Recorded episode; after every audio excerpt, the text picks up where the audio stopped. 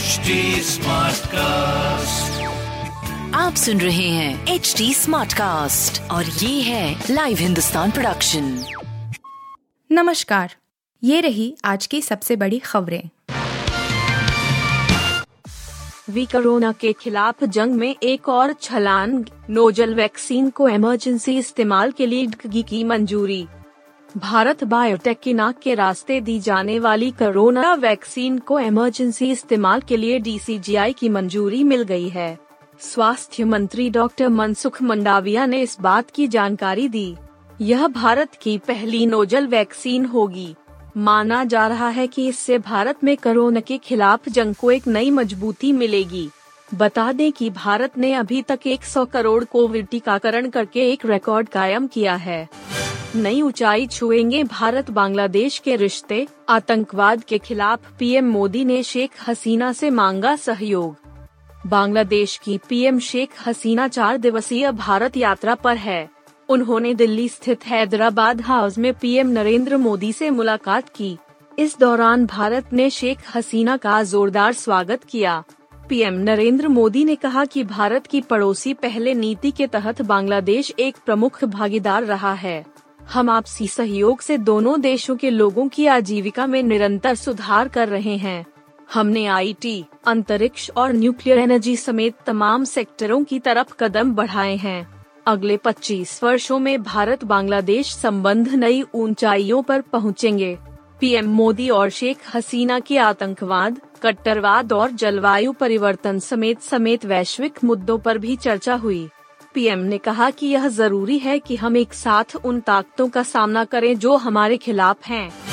पाकिस्तान में फिर मीडिया पर गिरी गाज, दो न्यूज़ चैनल बैंड हुए तो भड़के इमरान पाकिस्तान की शहबाज शरीफ सरकार ने एक बार फिर से मीडिया पर स्ट्राइक करते हुए दो चैनलों के प्रसारण पर रोक लगा दी है बताया जा रहा है कि इस चैनल के ऊपर शहबाज शरीफ की टेढ़ी नज़र काफ़ी समय से थी और इस चैनल पर यह भी आरोप लगाए जा चुके हैं कि वह सिर्फ़ इमरान खान के समर्थन वाली खबरें ही दिखाता है।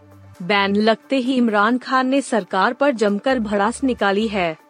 यूट्यूब पर छाया सोनाली फोगाट का आखिरी गाना छोरी का नाम, लाखों लोगों ने देखा वीडियो। बिग बॉस 14 अपोस्ट्रफी में हिस्सा ले चुकी सोनाली फोगाट की अचानक मौत से हर किसी को झटका लगा। उनकी मौत से जुड़े कई खुलासे अभी तक हुए हैं। पुलिस मामले की जाँच कर रही है।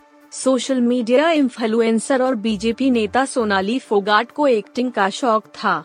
उनका आखिरी गाना छोरी का नाम 2 सितंबर को रिलीज़ हुआ। यह हरियाणवी गाना है। मेकर्स ने इसके ज़रिए सोनाली को श्रद्धांजलि दी। वीडियो जैसे ही रिलीज़ हुआ, इसे लाखों लोगों ने अभी तक देख लिया।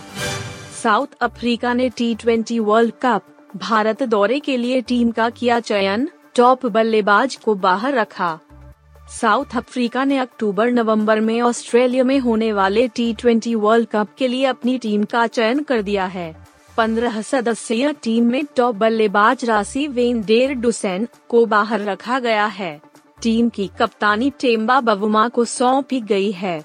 यही पंद्रह सदस्यीय टीम इस महीने के आखिरी में तीन मैचों की टी सीरीज़ के लिए भारत का दौरा करेगी।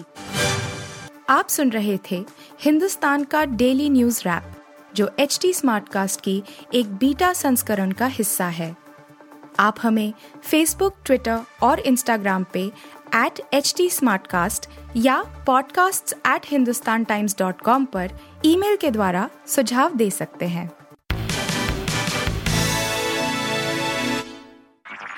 आप सुन रहे हैं एच टी स्मार्ट कास्ट और ये था live Hindustan production HD Smartcast.